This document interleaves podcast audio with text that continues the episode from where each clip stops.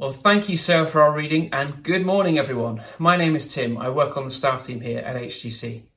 We just had a reading from a letter from a man called Paul as he wrote to people in a place called Philippi.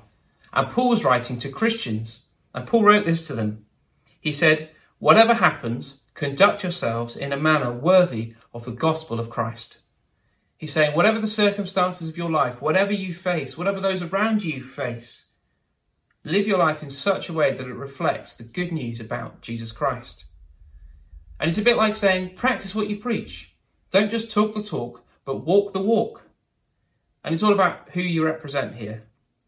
When people are in a certain position or they represent something, maybe they're an ambassador on behalf of someone else, you expect them to act in a certain way. Imagine if you were to meet Queen Elizabeth. You'd expect her to act as a queen. If she were to greet you, if she were to shake your hand, you might expect the calm, demure, gloved, naturally, handshake that befits royalty. You would not expect her to bound up to you, give you a high and say, Hey, what up? I'm Queenie, but you can call me Lizzie. No, you'd expect her to act accordingly, to conduct herself in a manner worthy of being a queen. Well, in the same way, Paul wrote to Christians to say, Conduct yourselves in a way that is worthy of King Jesus, who you represent. He's saying you represent him, so live out a life of service and love that reflects him. And what does that kind of conduct, what does that kind of life look like? Well, verse 2, Paul says this. He says, Make my joy complete by being like minded, having the same love, being one in spirit and of one mind. Now, at this moment, in a time of isolation and fear and the unknown, You've probably seen signs of people loving each other and serving each other in this way, putting others before themselves. In the face of our lockdown and the coronavirus, there have actually been amazing examples of people showing this kind of love. Maybe, like me, you've been really impacted and moved by the story of Captain Tom Morris, who at the age of 100 has raised nearly £30 million for the NHS by walking 100 lengths of his garden. Nearly 1.5 million people to come have come together to support him, and it's been very, very powerful. And what an amazing example of love and service. But love hasn't just been shown on the big scale, love has been shown on a smaller scale. On Easter Sunday, my neighbours brought me lunch. Now, they've been supporting people who are far more vulnerable than I. But since I live alone, they decided to bring me homemade curry that they as a family were having. Now, you might be thinking, hey, hang on, curry's a fairly rogue choice for Easter Sunday. But trust me, it was delicious.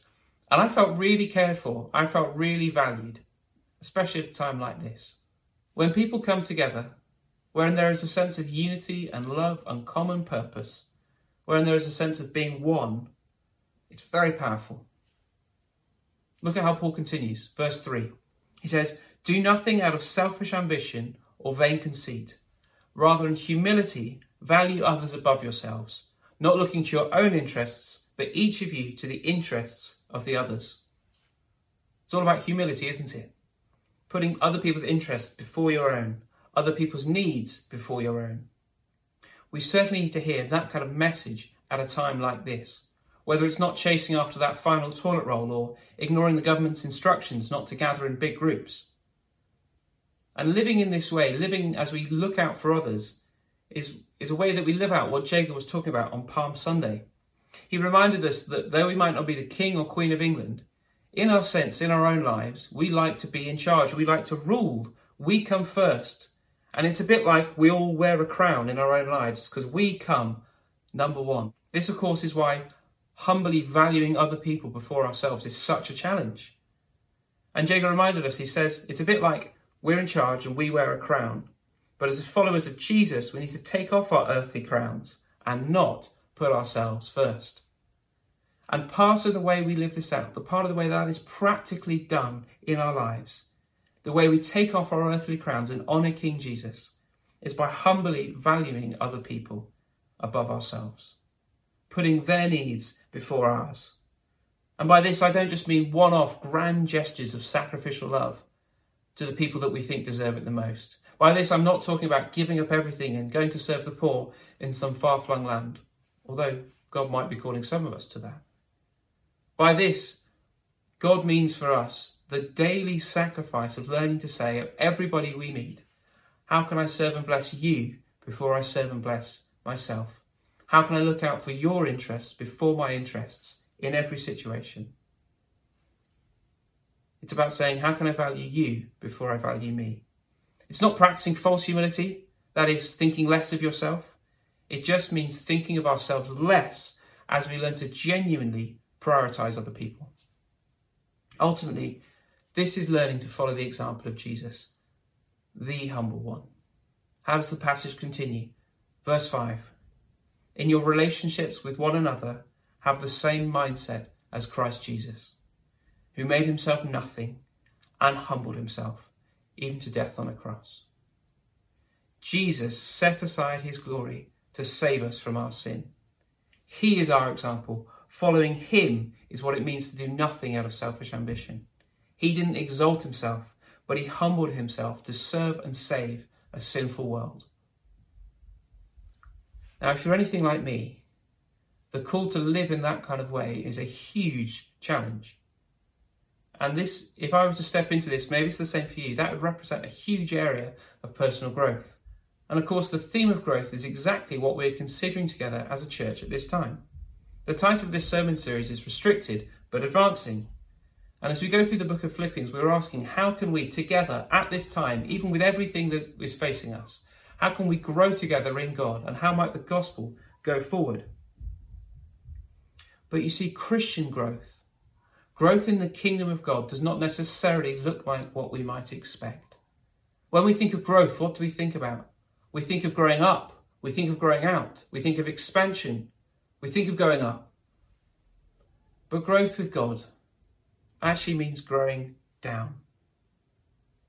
Growth with God is about learning to say in my life, I don't come first. It's about learning to humble ourselves. It's about learning not to act out of selfish ambition, but our ambition changing so that we honour God and therefore we put other people first. And it's the kind of growth that comes from humility, where we say less of me and more of you, God. And God promises that as we learn to humble ourselves and follow his example in this way, he will grow us and He will display His love through us and to us. And that even though at a time like this where we're restricted, we shall advance with Him and His gospel will go out. Today, make it your priority to seek God for this kind of growth in your life. Ask God to work in you this way. Ask God for, by His grace and through the power of Holy Spirit, to lead you in always valuing other people before yourself. Recognize and follow the example of Christ because it's as we follow Him in valuing other people that we shall advance and God's kingdom will grow. Now, if you're listening today and wouldn't call yourself a Christian, or don't normally come to church, or maybe you're not sure, I hope we can all agree that if we all learned this kind of humility and we all learned to put each other first, the world would be a better place. Because, of course, you don't have to be a Christian, you don't have to be religious to be a good person. Now, even if you think that's a bit naive, it's hard to deny that a unity of purpose and respect and love towards one another is so important. But here is where I don't want you to mishear me. Being a Christian is not all about just being nice. But you might think so. The comedian Dylan Moran certainly does. He sums up Christianity like this He says, It's all about believing in this idea that you be nice and you do good, and then you know, when you die, you get a biscuit. Now, someone like Dylan Moran, he admits that he's writing from close to an atheistic worldview. But he also admits that he has some ambiguity. He said this before. He said, Anybody who has totally given up on the idea of God and the devil has never been properly kissed or flown on Ryanair with a hangover. I don't know where you're at, but there is an idea that I want to counter. As you hear the kind of things I've said today about Christians growing in humility, it might be easy to think that following Jesus is just all about being nice and moral and good. But Christianity is not about this. Despite the fact we are called to be loving, we do not earn God's love. We do not get saved, go to heaven, however you want to put it. This does not happen through our good deeds. Instead, it comes through what God does for us. On our own, we are separated from God by what the Bible calls sin. Our passage today, it says, do nothing out of selfish ambition. But that is absolutely what we do. That is our natural tendency. And so, even though humans are capable of real love, we are selfish, imperfect beings who on our own cannot reach a perfect God.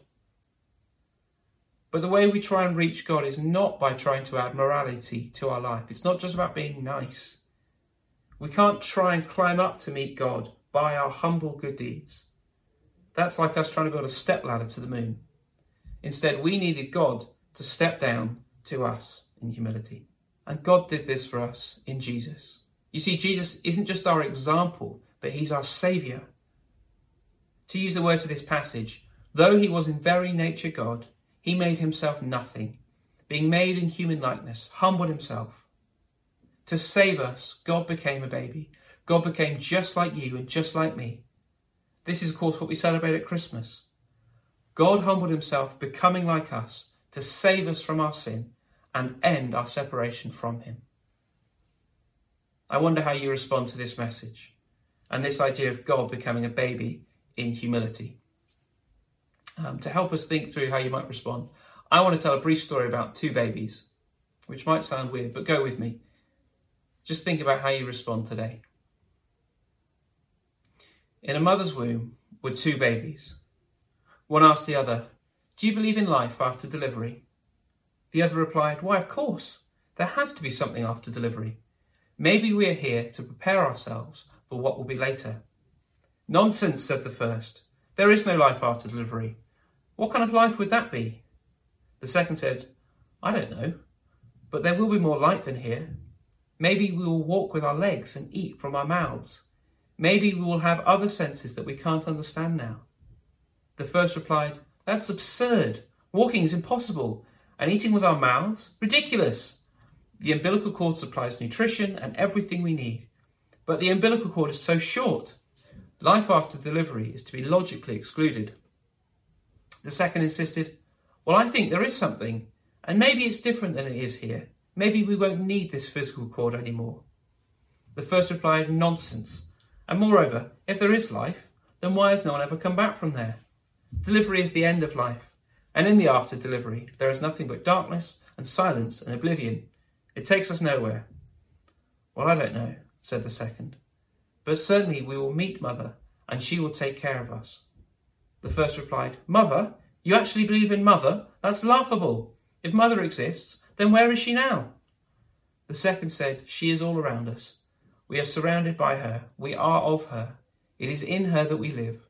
Without her, this world would not and could not exist. Said the first, Well, I don't see her, so it is only logical that she doesn't exist. I wonder which baby you identify with. Maybe, like the first, you are hopeful for something after this life. Or maybe, like the second, you would logically exclude the possibility of a God that you cannot see. But here is the Christian claim. Here's what it all rests upon to save us, to end our separation from Him, God came as a baby. God humbled Himself. And He came as Jesus Christ. And Jesus Christ would die upon a cross. And upon the cross, Jesus would take upon Himself all our sin, all that separated us from God, so that we might be saved. And therefore, God exalted Him to the highest place and gave Him the name that is above every name, that at the name of Jesus every knee should bow in heaven and on earth and under the earth, and every tongue acknowledge that Jesus Christ is Lord to the glory of God the Father. For us to grow and go forward together, we need to humbly learn to put others first.